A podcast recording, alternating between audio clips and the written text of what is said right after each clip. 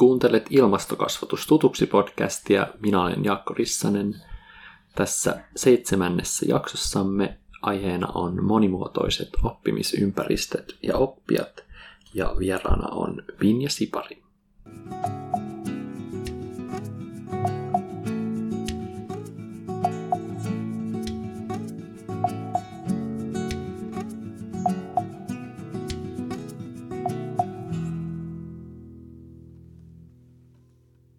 Tänään pohdimme erilaisia ympäristöjä ja yhteisöjä, joissa ilmastokasvatusta tapahtuu ja missä sitä voi toteuttaa, sekä kuinka näiden roolit eroavat toisistaan. Mietimme myös, kuinka ilmastokasvatuksessa voidaan huomioida lasten ja nuorten erilaiset taustat ja lähtökohdat, sekä pohditaan, kuinka hyödyntää parhaiten tarjolla olevia resursseja ja tiloja.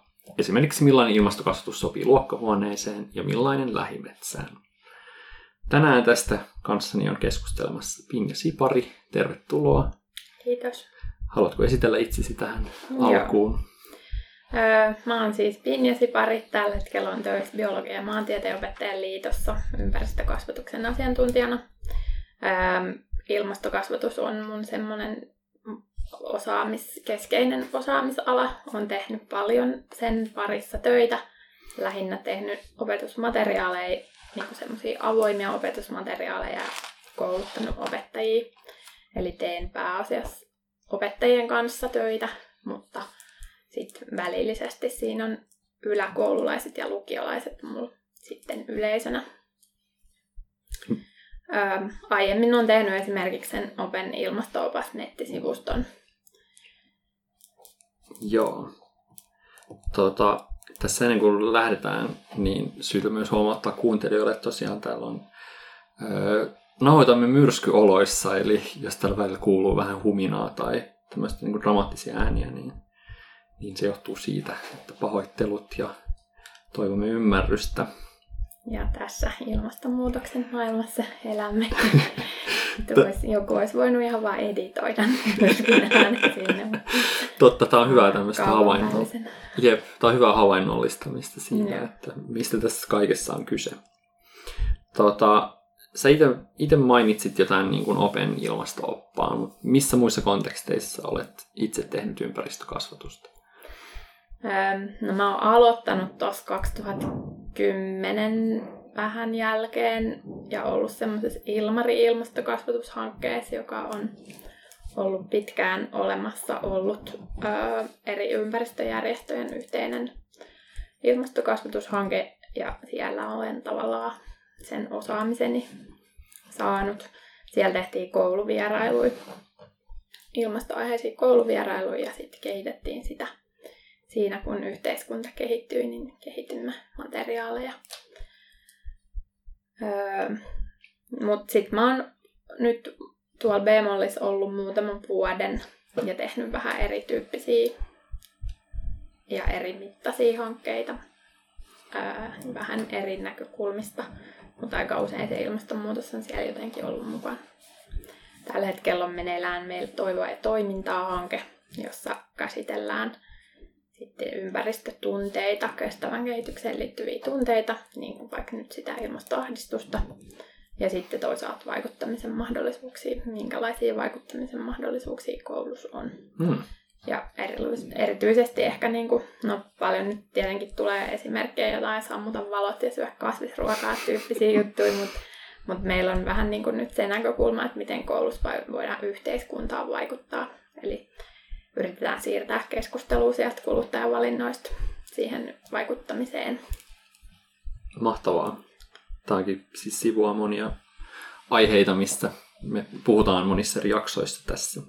Eli jos lähdetään ihan tämmöisistä perusasioista, että ää, mitä sä näkisit, missä eri ympäristöissä ja yhteisöissä ilmastokasvatusta toisaalta tapahtuu nykyään ja missä niitä, sitä voisi tapahtua?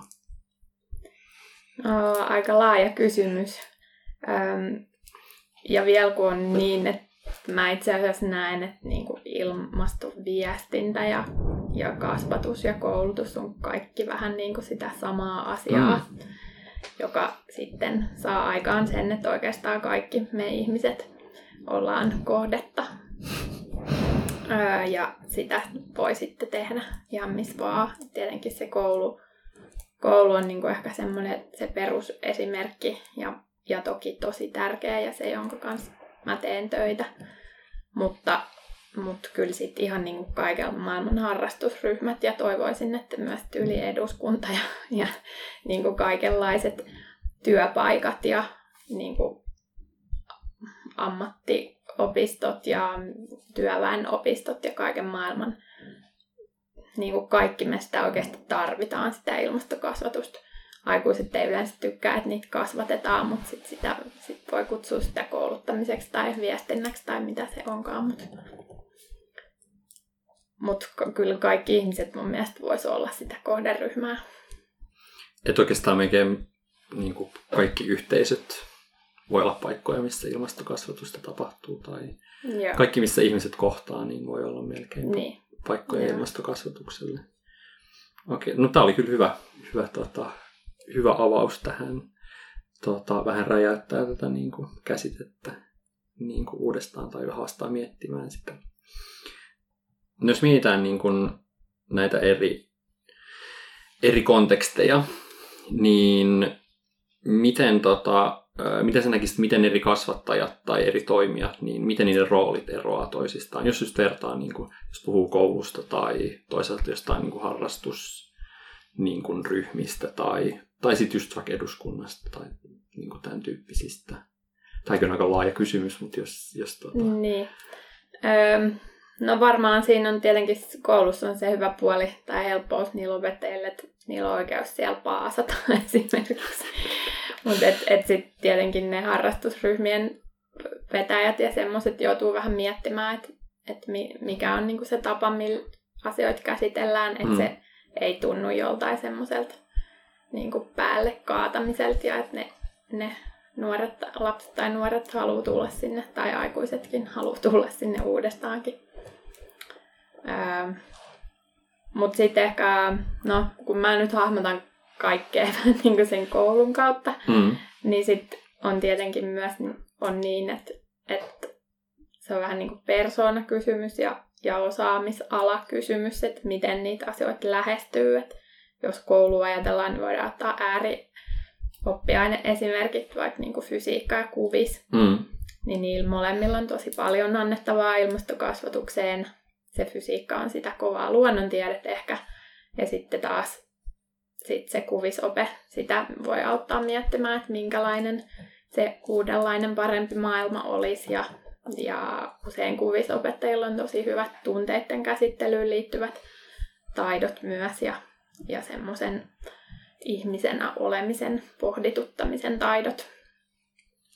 Että niin kuin, kaikille ihmisille varmaan on jotain annettavaa tähän, joka tuntuu itselle luontevalta ja kaikki ei tarvitse kaikkea tehdä, mutta siksi just koulussakin olisi tosi tärkeää, että, että sitä ei vain joku yksi tai kaksi opettajaa käsittelisi, vaan, vaan moni, niin sitten tulisi sitä monipuolisesti käsiteltyä. Jep.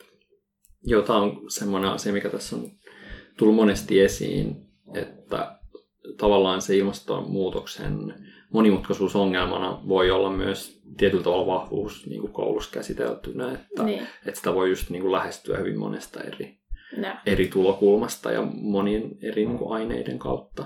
Joo. Sitten se olisi tietenkin hyvä, että voisi olla niin kuin varmuus siitä, että, että se riittää, että mä käsittelen tästä, tästä mulle ominaisesta näkökulmasta, että sitten joku muu täydentää. Nythän on vähän niin kuin toistaiseksi vieläkin ehkä semmoinen tilanne, että, että voi olla vähän, ei ole niinku semmoista ihan varmuutta, että, että sitten ne muut näkökulmat tulee muissa oppiaineissa käsiteltyä. Sitten voi olla, että jotkut opettajat vähän kokee kuormitusta siitä, että pitäisi täydellisesti saada koko ilmiö opetettua. Niin, että se jää tietyille opettajille, niin. tiettyjen opettajien harteille sitten se kokonaiskuvan. Vieläkin ne Bilsamansa opettajat on niin kuin varmaan se, mitä sit monet opettajat koulussa voi ajatella, että, että ei ole niin mun asia, että toi hoitaa. Mm. Ja se valitettavasti se OPS vähän sen tyyppiseen niin kuin peruskoulun OPS tälläkin hetkellä nyt vielä vähän ohjaa. Että, että Bilsa ja Mansan OPSeissa ja sitten ympäristöopin OPSeissa on niin kuin ainoastaan sanottu se niin kuin ihan sanana siellä, että tässä oppiaineessa sitä käsitellään, että vaikka se onkin siellä läpileikkaavana teemana, niin sitten se on aina vähän niin, että tuleeko se nyt sitten kuitenkaan läpileikkaavasti. Voin kuvitella, että tästä on puhuttu aikaisemmin myös. Joo. Nyt se lukio on sitten vähän korjannut tilannetta, onneksi tämä uusi, mutta Joo, se monesti tuntuu, että jos joku asia on läpileikkaava teema, niin sit se on kiertoilmaisu sille, mm. että sitä oikeastaan käsitellään missään. Niin. Tai niin kuin pahimmillaan se voi niin. tarkoittaa sitä. Ei kuulu kenellekään. Jep. Tota, mm, sä aiemmin mainitsit tästä just, että, että miten tätä ilmastokasvatusta tai koulutusta tai viestintää voisi, niin kuin, tai miten ajatusta siitä, että tota, sen kohderyhmästä voisi ryhtyä laajentamaan. Että niin kuin, mitä, miten sä näkisit, että miten miten tätä voisi alkaa edistämään, että, että just että se ilmastokasvatus nähtäisi, että se ei ole mikään niin kuin lasten ja nuorten asia ainoastaan, vaan että se, se niin kuin laajenisi laajempaan mm. tota, laimilti ihmisille. No mä oon ollut kuuntelemassa semmoista keskustelua, missä esimerkiksi vapaan sivistystyön toimijat miettii sitä, että miten he voisivat tehdä ja ei se tietenkään helppoa ole kun aihe on niin kuin aika semmoinen ahdistava, joka vähän tunkee joka suunnasta, niin sitten kun sä niin kuin yrität jotain kurssia, että tulee oppimaan kaikki ilmastonmuutoksesta, niin ei välttämättä ole se, mitä haluaisit työpäivän jälkeen enää tehdä. Että se on aika haastavaa, että miten sitä sitten... Öö, ehkä mä sanoisin, että vaikka mä itse hahmotan sitä niin, että se ilmastokasvatus kuuluu kaikille, niin en mä nyt ehkä lähtisi sitä niin kuin kahdesti tällä nimikkeellä kampanjoimaan. Mm. Että et se voi sitten olla ihan minkälaista vaan ilmastotoimintaa esimerkiksi, mitä, mistä niinku puhuttaisiin. Tai ilmastovaikuttamista. Sen kautta ne tulee tavallaan ne samat asiat kyllä käsiteltyä sitten. Niin, aika paljon mä oon sitä miettinyt, että miten sitä vaikka johonkin työpaikoilla saisi, mutta mutta en mä ole valitettavasti keksinyt mitään kauhean mullistavaa ratkaisua tähän. Ei siinä kai auta vähän, kun se vaan tarvii sen, että on ihmisiä, jotka innostuu ja uskaltaa ottaa sitä siellä työpaikoille esille. Varmaan ei oikein niin kuin ole, toi, ei ole realistista toivoa semmoista, että tulisi jotain hankkeita, jotka sitten koulutetut ihmiset, armeija koulutettuja ihmisiä rantautui pitämään jotain luentoja ja työpajoja eri työpaikoilla. Että kyllä se on vähän niin kuin valitettavasti, kun se koskee meitä kaikkia, niin, niin sen pitäisi nousta sieltä sitten eri yhteisöistä niiden toimijoiden. Se on tietenkin tavallaan aika vaikeet, siksi koska se aihe on niin laaja ja monipuolinen ja valtavan iso, niin sitten miten se aloitteleva mm. toimija uskaltaa olla sillä tavalla, että nyt mä tästä puhun, vaikka mä en kaikkea tiedäkään. Mutta lohdutuksen sanana voin sanoa, että mä oon puhunut tästä aika paljon ja kirjoittanut ja mä en todellakaan tiedä kaikkea myöskään. Että ei meistä oikein kukaan tiedä. Niin. että se, sekin riittää, että vaan uskaltaa tavallaan rohkeus on aika keskeinen asia tässä. Jep. Mutta just, että se pitää ehkä lähteä sieltä rohjuuritasolta sen, että, että tuskin tulee mitään keskitettyä hanketta, ainakaan ennen kuin on tulossa niin. painetta alhaalta päin. Mä toivon, että kouluun semmoinen keskitetympi hanke, laajempi mm. hanke, semmoista on nyt erilaiset ympäristökasvatusorganisaatiot tässä ää, virittelemässä. Et toivotaan, että semmoinen tässä muutaman vuoden sisään tulisi, mutta ne, niin kuin kestävyyskasvatuksen hanke, kestävä kouluajatuksella, mutta se koulu on vain yksi osa yhteiskuntaa, että sitten on niinku niin. ne kestävä työpaikka ja kestävä harrastusryhmä ja kestävä sitä ja tätä ja tota pitäisi olla myös. Jep. Ja niitä ei kyllä varmastikaan kauhean laajamittaisesti ole tulos, ainakaan nyt ihan lähitulevaisuudessa. Mutta se on hyvä laittaa tämä kysymys julkisuuteen niin kuin tälläkin, tätäkin väylää käyttäen, että ehkä se sitten vähitellen vaikuttaa. Niin, niin. Mutta tota, öö, tästäkin aiheesta voisi puhua pitkään, mutta jos me, jos me mennään tähän niin kuin luokkahuonetilanteeseen, joka on kuitenkin niin kuin sun tämä erikoisosaamisala, niin tota, öö, Se on tietysti tyypillistä, se on tota, suomalaisessa niin kuin koulujärjestelmässä onneksi, että siellä on lapsia monista eri taustoista ja lähtökohdista niin kuin samassa luokkahuoneessa. Niin, joka on tietysti haaste kaikkeen, kaiken niin kuin kasvatuksen suhteen, mutta jos puhutaan niin kuin ilmastokasvatuksen näkökulmasta, niin, niin tota, jos mä vaikka heitän tämmöisiä joitain niin kuin, just ikään kuin eroavaisuuksia lasten välillä. Jos tota, pystyt antamaan jotain, niin kuin, reflektoimaan näitä ja ehkä antamaan jotain vinkkejä, että miten, miten näihin suhtautua, niin sitten katsotaan. Tota. Joo, katsotaan, tai kiinnostavaa kuulla ylipäänsä sun niin kuin, mielipiteitä näistä. Et just, tietysti yksihän tämmöinen niin kuin, tekijä on, on ihan sellainen tai niin kuin sosioekonominen eriarvoisuus.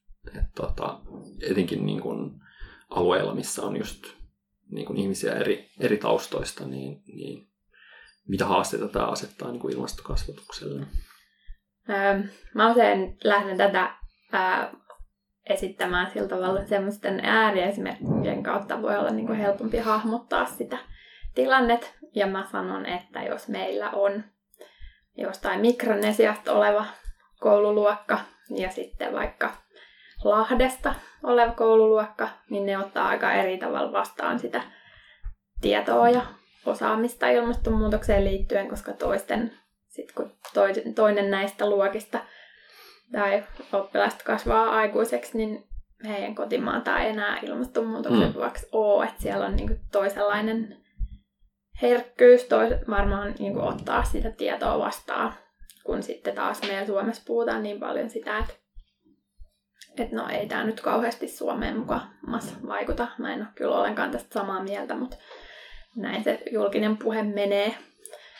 Ähm, että sitten tavallaan ne on yksi esimerkki ja sitten siellä luokan sisällä on se perhe, jolla on valtava iso omakotitalo ja mm. kolme mm. autoa.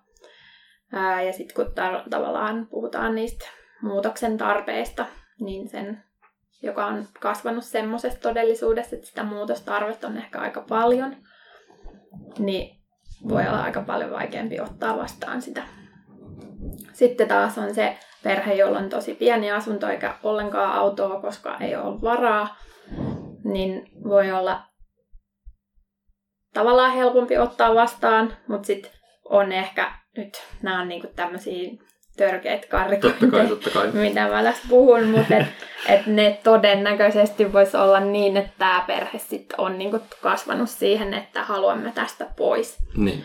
Ää, ää, ja haluamme paremman tulevaisuuden, missä on enemmän materiaa ja enemmän resursseja ja rahaa käytettävissä. Niin sit toisaalta sekin voi olla vähän vaikea, että, niinku, että tää on nyt, että sä oot nyt hyvä ja sulla on nyt hyvän kokoinen hiilijalanjälki, että älä yhtään yritä tästä kasvattaa. Niin, mutta sitten kun niitä ka- molempia on todennäköisesti siellä koululuokassa, niitä, jonka pitää luopua siitä nykyisestä elintasosta ja toisten sitten välttämättä ei tarvi, niin, niin se kyllä asettaa haasteita. Hmm. En mä oikein näe siihen mitään muuta ratkaisua, kun kuvaa yrittää puhua niitä ääneen, niitä kaikkia asioita ja mahdollisia tunnereaktioita ja semmosia. Kun ei se oikein ole nyt realistista ruveta niin kuin sitä jotenkin niin kohderyhmä, niin kuin pieniin kohderyhmiin jakamaan, että et pystyy niin kuin täysin sillä tavalla kaikilla puhumaan niin, että se kuulostaa ihan okolta. Niin. Se puhe. Ja sitten toisaalta se ei ole mikään niin kuin syy olla ottamat niitä vaikeita asioita puheeksi, että ne on vaikeita. Jep. Vaan pakko niistä on puhua.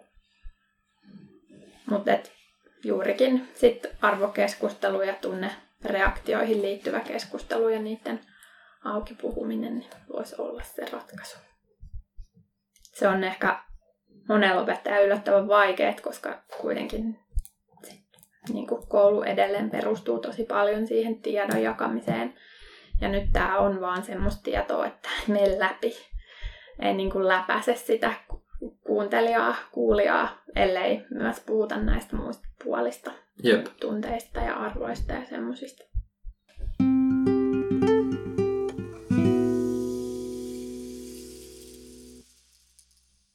Yksi tämmöinen tietty myös öö, niin kuin lapsen eri taustoihin liittyy, vaan myös niin kuin, tota, nykykoulujärjestelmässä on monikulttuurisuus. Miten sä näkisit, että se liittyy, niin kuin, minkälaisia haasteita tai mahdollisuuksia se tarjoaa?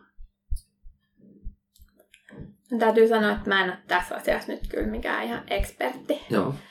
Ähm, noin niin kuin äkkiseltään mä sanoisin, että, että ei se välttämättä tässä ilmastokasvatusasiassa ihan hirveästi Niin. niin kuin, ää, mitään lisähaastetta tuo. Toki sit voi olla, että, ää, että jos on maahanmuuttajia semmoisilta alueilta, jossa se ilmastonmuutoksen mm. vaikutukset jo selvästi näkee, niin, niin sehän voi jopa mahdollisesti rikastuttaa sitä keskustelua, ää, tuoda niitä vaikutuksia, kuten sanottu, niin kun Suomessa niitä ei niin kauheasti vielä näy. Niin Hmm. sitten vähän niin kuin todemmiksi siinä, siinä luokkahuonetilanteessakin, mutta sitten on toki myös ää, ihan tosi paljon esimerkkejä siitä, että, että nekin ihmiset, jotka niin kuin elää niiden isojen vaikutusten keskellä, niin niiden on psyykkisesti vaikeat niitä myöntää, Jep. niitä vaikutuksia, että ei se sitten ole niin kuin itsestään selvää, että, että jos nyt siellä olisi vaikka joku Bangladesista tullut lapsi tai nuori, niin se nyt sitten kauhean hyvin pystyisi myöntämään, että, että mi- mistä ne tulvat siellä johtuu. Jep. Joo, pitää just totta kai varovasti, että ei typistä ihmisiä myöskään, vaan niiden niin kuin, alkuperään. Mm. Tota, Sitten tietysti ihmis- lapsilla monesti niin kuin oman kodin arvot vaikuttaa paljon, niin tähän varma, ja tähän varmasti törmää niin kuin näin tämmöisessä ää, tunteita herättävässä kysymyksessä kuin ilmastonmuutos, niin, niin millaisia haasteita tämä asettaa? No siinä on tavallaan, tulee ehkä kätevästi havainnollistettua sitä, että koulussa opetetaan äm, asioita, jotka pohjautuu tieteeseen. Hmm. Ää, ja sitten voidaan keskustella sitä, koska ää, nyt tiedän, että varmastikin on semmoisiakin oppilaita, jo- joiden kote- kodeissa ollaan sitä mieltä, että ei pohjaudu tieteeseen, pohjautuu johonkin salaliittoteorioihin. Ää, niin sitten voidaan pohtia sitä, että mitä se tiede on Hmm. ja miten, miten se näkyy erilaisissa asioissa, mitä siellä koulussa opetetaan. Se, se on toki vaikeaa, mutta, mutta niinhän me ei nyt, ei me voida, niin kuin, jos me opetetaan vaikka luonnontiedet ja oppilas ei halua myöntää ilmastonmuutoksen olemassaoloa, niin ei me voida sen koe vastausta hyväksyä, jos se kertoo jotain omaa näkemystään sieltä. Niin kuin ei me voida mihinkään muuhunkaan niin kuin tavallaan on niitä muitakin vaikeita asioita, vaikka seksuaalikasvatusasiat ja semmoiset, niin, niin ei me voida niin kuin, tavallaan, että se tiede on siellä meillä taustalla. Ja sitten toki me voidaan keskustella niistä arvoasioista siellä, mutta mut se on, täytyisi jotenkin osata sitten erottaa, että mikä on sitä tiedettä ja mikä on arvoja. Se onkin taas jälleen yksi haastava asia. Niitähän tässä ilmastokasvatuksen skeneessä riittää. Ää, mutta et, semmoinen medialukutaito ja kaikki Hmm. semmoinen liittyy siihen tosi paljon. Ähm, mä en tiedä, että osaisinko mä tuoda mitään ratkaisuja tähän, vaan lisää ongelmia vaan. Ähm, Mutta ehkä, ehkä ne ratkaisut sitten, niinku, kyllä mä tavallaan uskon, että ne ratkaisut on siellä, koska nämä kaikki asiat on semmoisia, mitä opettaja joutuu jatkuvasti, ihan Mm. niin kuin vaikka tämä medialukutaito ja arvo ja tiede, keskustelut ja semmoiset, niin niitä käydään siellä kuitenkin jatkuvasti. Niitä on vaan yksi lisäasia, mis- minkä puitteissa niitä voi käydä. Ja niitä voi tavallaan ajatella haasteina ja to- toisaalta myös ihan niin kuin älyttömän hyvinä mahdollisuuksina Jep. oppilaiden elämys, elämysmaailmaan niin kuin liittyvin, liittyvin esimerkkein keskustella näitä juttuja. Joo, kyllähän tämä on hyvin semmoinen, niin kuin, tai erittäin havainnollistava just esimerkki. Ja niin kuin, just tässäkin tota, joku mainitsi just tänne, että ilmastonmuutos on tavallaan myös täydellinen moraalinen ongelma, että, että just tämmöisissä erilaisissa etiikan tai mm. pinnoissa myös, niin. niin tämä on tosi tämmöinen just monimutkainen ja siksi tosi mm. hedelmällinen mm. aihe. Mitä tota, öö, että tässä on puhuttu nyt luokkahuoneesta tai koulusta, että onko niin kuin, öö, näetkö, että se on lapsen tai nuoren elämässä se, se koulu on se tärkein tavallaan ilmasto, niin kuin, jos puhutaan näin niin keskimäärin tai yleisellä tasolla, niin onko koulu se tärkein ikään kuin ilmastokasvatuksen lähde? No toivoisin tavallaan, että olisi, mutta se kyllä varmaan vaihtelee tosi paljon. Et on varmasti niin, että ne, ne oppilaat, joilla on tiedostava koti tähän aiheeseen, missä on kotona näistä asioista paljon puhuttu, niin todennäköisesti on, se, on kyllä se koti, joka on mm. ää, merkittävämpi kasvattaja. Sitten toisaalta ne kaveriporukat on aika merkittäviä myös, jotka sitten jostain sosiaalisista kokonaisuuksista syntyy, että, että siellä ei ehkä ole sitten semmoista, että voisi niinku, se ehkä ole kasvatusta sitten. Mutta mut se on sitä, mikä muokkaa tosi paljon sitä, että miten se nuori siihen aiheeseen suhtautuu. Ehkä mä luulen, että se aikuinen, joka suhtautuu aiheeseen intohimoisesti, mm niin on se merkittävin kasvattaja. Oli se sitten vanhempi tai kummi tai opettaja tai harrastusryhmäohjaaja. Niin... Ja toki siis se suhtautuminen saattaa olla myös jotain niin kuin niin. ilmastoskeptiikkaa tai jotain vastaavaa. Joo, se on totta se on, myös. Jep, se on tärkeää, että on niin kuin, tavallaan uskottavaa tietoa on tarjoamassa joku, joku mm. niin kuin innostava aikuinen. Niin. Tämä on hyvä ehkä muistaa.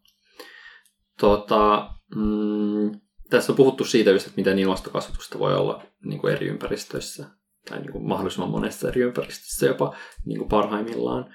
Tota, öö, mitä niin kuin pitää ottaa huomioon siinä vaiheessa, kun ikään kuin räätälöi eri ympäristöihin ilmastokasvatusta, just että, että esimerkiksi mikä on niin kuin minkä tyyppinen kasvatus sopii sitten luokkohuoneeseen ja minkälainen esimerkiksi lähimetsään tai sitten just johonkin niin kuin ostarille tai mitä näitä nyt, tuota, mitä esimerkkejä nyt keksiikään? Ähm, no jos me katsotaan koulun näkökulmasta tätä, niin ehkä kysymys on ehkä toisinpäin mm. edelleenkin ennemminkin, että mitä oppimisympäristöön voin tuoda mm. ilmastoaiheiden käsittelyyn. Et, ää, se on ehkä hedelmällisempi ja myös ehkä todennäköisempi, niin kuin tällä hetkellä todennäköisempi, että harvoin, harvoin on niin kuin kouluun ohjelmoitu niin, että nyt me ollaan täällä Ostarilla ja mitäs me täällä voitaisiin oppia. Niin. Mutta sen sijaan se, että, että ilmastoasioita käsiteltäisiin siellä Ostarilla, niin olisi ihan kyllä älyttömän hyvä. Ää, se niin kuin elämyksellisyys ja kokemuksellisuus on, on tärkeä osa ilmastokasvatusta ja, ja niitä niin kuin, sopivia oppimisympäristöjä on tosi paljon.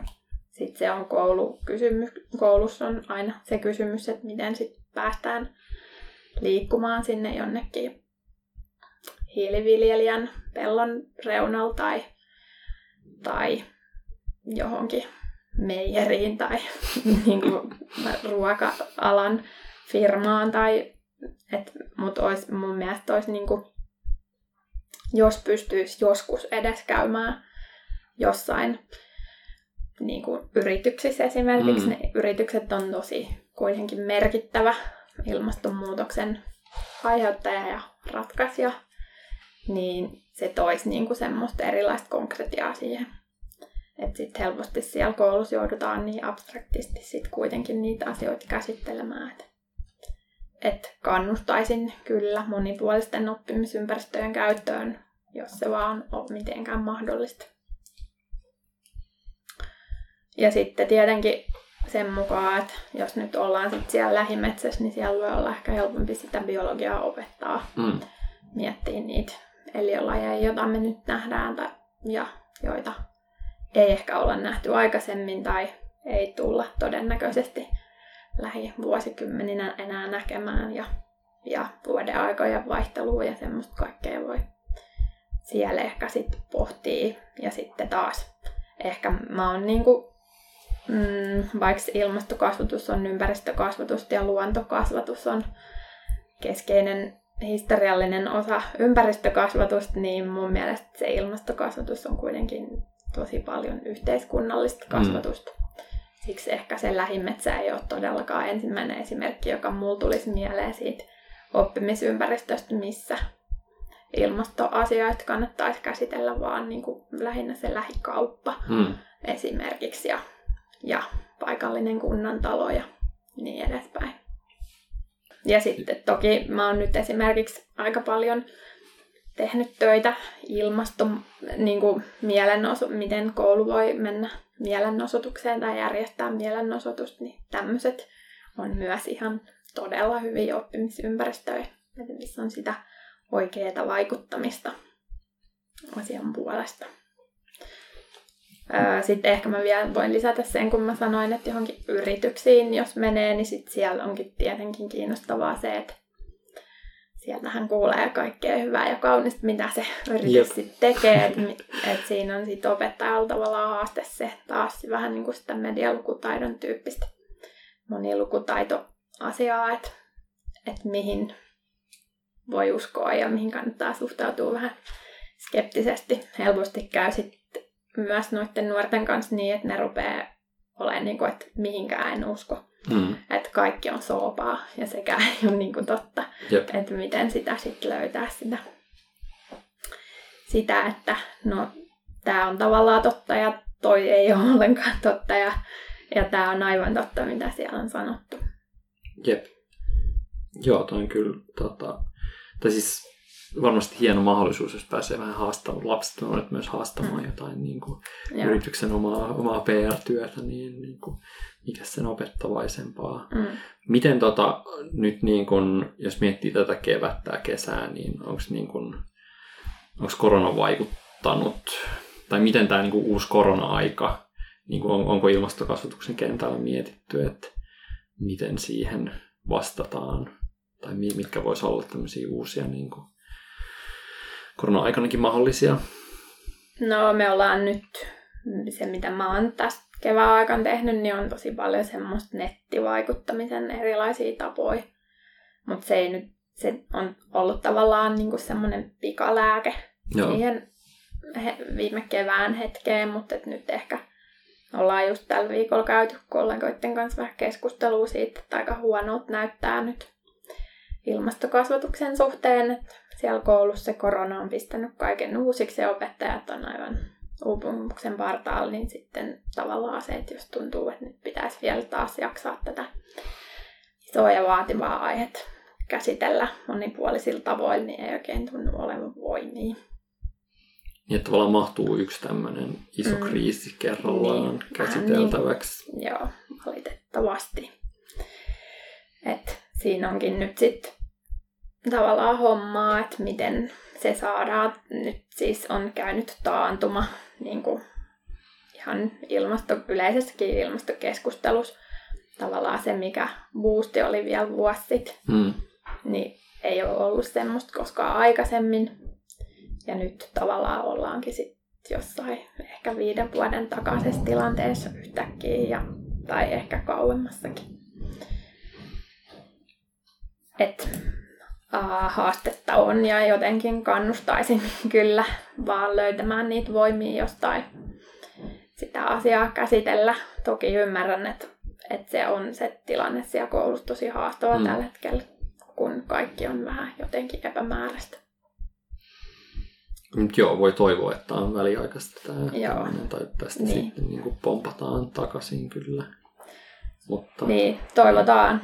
Joo, saa nähdä, kun sit niin kuin, että mikä, mitä sitten niin tarvitaan taas, että se nousee. Todennäköisesti se ei automaattisesti nouse, niin. vaan tarvitaan joku käänne, Jep. joka oli Greta Thunberg silloin aikaisemmin, mutta nyt ei varmaan Greta enää yksin niin kuin jotenkin se oli niin tuore ja jotenkin jännä juttu silloin. Jep. Et nyt sitten tarvitaan taas jotain uutta ennen kuin se nousee sitten. No mutta hyvä, että asioita pidetään tapetilla nyt edes, niin kuin, edes yksittäisen podcastin myös, myös muodossa tässä. Tota, mitä sä näkisit, että mikä, mm, kun sä puhuit niin kuin yhteiskunnallisesta vaikuttamisesta tämmöisenä niin kuin, ö, ilmastokasvatuksen muotona, niin onko jotain tämmöisiä haasteita, mitä kouluympäristö tai näiden yhteensovittaminen niin kuin yhteiskunnallisen vaikuttamisen ja kouluympäristön, niin ainakin omista kouluvuosista, joista on jo kyllä aikaa, niin sillä taisi ollut vaikea kuvitella silloin, että, että ne olisi jotenkin niin kuin pystynyt elimellisesti yhdistämään, mutta... Joo, kyllähän se, siis mun mielestä siinä ei varsinaisesti ole mitään ongelmaa, mm. öö, mutta kun opettajilta kysyy, niin siinä ei paljon muuta olekaan kuin ongelmia. öö, jostain syystä Suomessa suhtaudutaan niin kuin suorastaan hysteerisesti siihen vaikuttamisnäkökulmaan, että koulun pitäisi olla täysin anonyymi, joka on niin kuin oikeastaan aika pimeä ajatus. Mm. Eihän se missään tapauksessa ole anonyymi tai, tai niin kuin semmoinen mielipiteetön mm. se koulu koskaan. Mutta sitä niin kuin jotenkin poliittisuutta pelätään. Siellä on ne jotkut 70-luvun historialliset syyt taustalla ja sit sitä on jotenkin myös ehkä tietoisesti tietyt piirit jotenkin lietsonut sitä, sitä ää, sitoutumattomuuden ää, tai ehkä sitä poliittisuuden pelkoa. Mm. Öm, oikeastihan opetussuunnitelma tosi voimakkaasti kannustaa monenlaiseen vaikuttamiseen. Ja tokikin on niin, että, että ei me voida esimerkiksi nyt mielenosoitukseen ketään pakottaa niin, niin. osoittamaan, että tässä on sulla kylttiä sinne huutamaan nyt. Öö, Mutta se ei tarkoita sitä, etteikö sinne voisi koulun kanssa mennä niin. Niin opintoretkelle katsomaan, että kato mitä näin tämä toimii ja tämmöistä täällä on ja haastattele vaikka osallistujia, että miksi he on halunnut tulla mieltään osoittamaan ja niin edespäin. Se ei, se ei ole mitään aivopesua tai semmoista.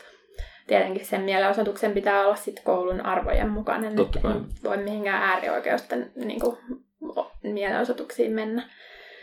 Mutta sitten toisaalta niin harva suomalainen aikuinen on itse ollut mielenosoituksessa ja suomalainen media nostaa lähinnä, lähinnä esille niitä, niitä mielenosoituksia, missä on jotain yhteydenotto niin. Niin kuin, ää, vaaran tuntua. Yep.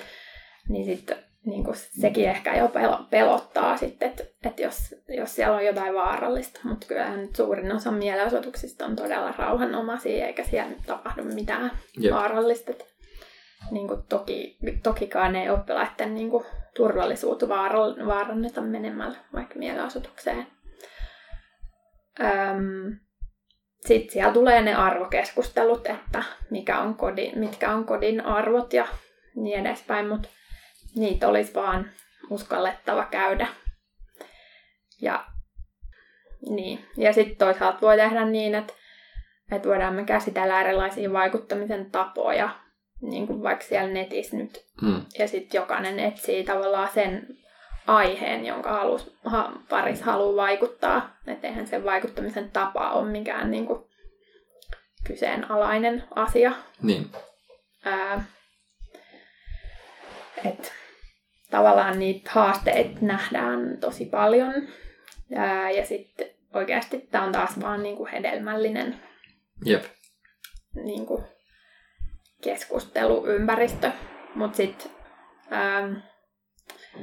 jotenkin, kun se on niin, niin kuin voimakas se historiallinen perintö siitä, että ei oikein mitään saisi siellä koulussa sanoa, eikä varsinkaan tehdä ää, niin kuin vaikuttamisen suuntaan viittaavaa, niin, niin sitten tavallaan vaikka se aktiivinen kansalaisuus on vaikka ollut opseissa vuosikymmeniä jo, niin edelleenkin sitten kun opettajilta kysyy, että no mitä se tarkoittaa, niin aika monet on sillä tavalla, että öö, tota, tai että oletko itse aktiivinen kansalainen, vaikutatko yhteiskunnassa, niin on en vastauksena, että vaikeahan se on tavallaan sit, jos opettaja itse koe ollenkaan Niin. mitään vaikuttaja-identiteettiä itsessään, niin, niin hankalahan se on sit niitä kasvattaa Totta kai. aktiiviseen kansalaisuuteen niitä oppilaitakaan. Jep. Et tässä on niin kuin, siitä näkökulmasta haasteet riittää tosi paljon. Ja just, että jos se, jos se vaikuttaminen nähdään, että se on esimerkiksi rajoittu niin kuin äänestämiseen, niin, Niin. niin. sitten se on niin kuin määritelmällisesti lapset ja nuoret on jätetty Niin. sen ulkopuolelle, niin, niin. se on, se on Mm. kieltämättä aika niin kuin rajoittava käsitys. Mm. Mutta se, sekin on ollut kiinnostavaa just, että millä tavalla eri, eri koulut esimerkiksi suhtautuu tähän niin kuin koululakko Niin, liikkeeseen, että siinäkin niin kuin just, että, että onko, onko se instituutiona niin kuin kannustava vai rajoittava, niin mm. vaikka ei suoraan niin kuin, välttämättä ei viedä oppilaita sen mielestukseen, mutta jo se, että miten niin kuin, suhtautuuko siihen ymmärtäväisesti vai sitten Mm. mm. kieltävästi, Mm. niin silläkin on varmaan vaikutusta. Tota, jos jatketaan vielä näistä niin kuin, haasteista, tai tästä ehkä niin kuin, ilmastokasvatuksen jonkinlaisesta niin kuin haastavasta nykytilasta, niin öö, myöskin niin kuin järjestökentältä on leikattu viime vuosina aika rankasti. Ja niin kuin nuorisojärjestökentältä tässä just niin kuin viime aikoinakin. Ja, ja tota, myöskin osa ihan niin kuin peruskouluista on aika aliresurssoituna, niin, niin tota, miten nämä näkyy niin kuin ilmastokasvatuksen toteutumisessa?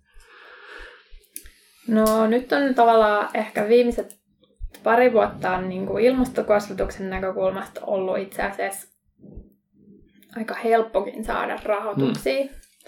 Ää, Mä oletan vähän, että valitettavasti tämä koronahomma tähän tulee nyt sitten tuomaan vaikeuksia taas tulevaisuudessa.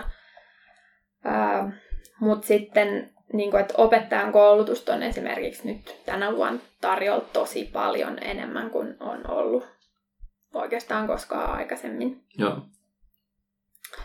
Mutta sitten juurikin se järjestökentän ahdinko näkyy vaikka siinä, että niitä koulun vierailuhankkeita on tosi paljon vaikeampi semmoisia saada rahoitusta.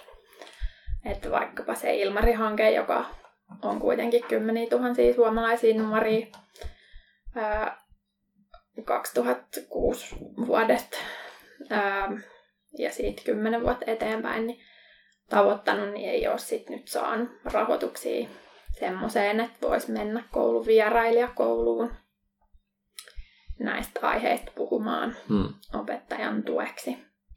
Et tavallaan tietynlaisille, niin kuin mun mielestä se kouluvierailutoiminta on tosi arvokasta.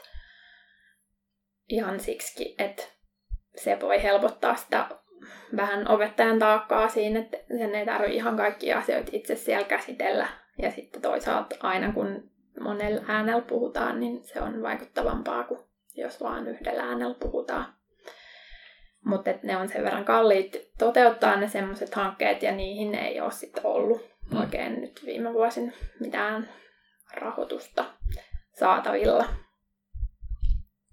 Mutta saa nähdä nyt sitten tosiaan, että miten tämä korona tähän tilanteeseen taas vaikuttaa. Että et oikeasti on nyt siis viime vuosin ollut vähän helpompi saada. Hmm. Että jotenkin siihen vihdoin ollaan vähän niin kuin herätty siihen ilmastokasvatuksen tarpeeseen, mutta mut tilanteet vaihtelee koko ajan.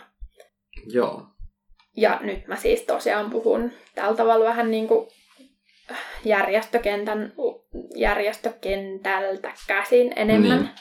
Että sitten sit se, että miten siellä koulussa on resursseja, niin, niin sehän tavallaan se ei nyt suoranaisesti ehkä vaikuta tähän niin paljon. Niin. Meillä alkaa aika loppumaan, ikävä kyllä.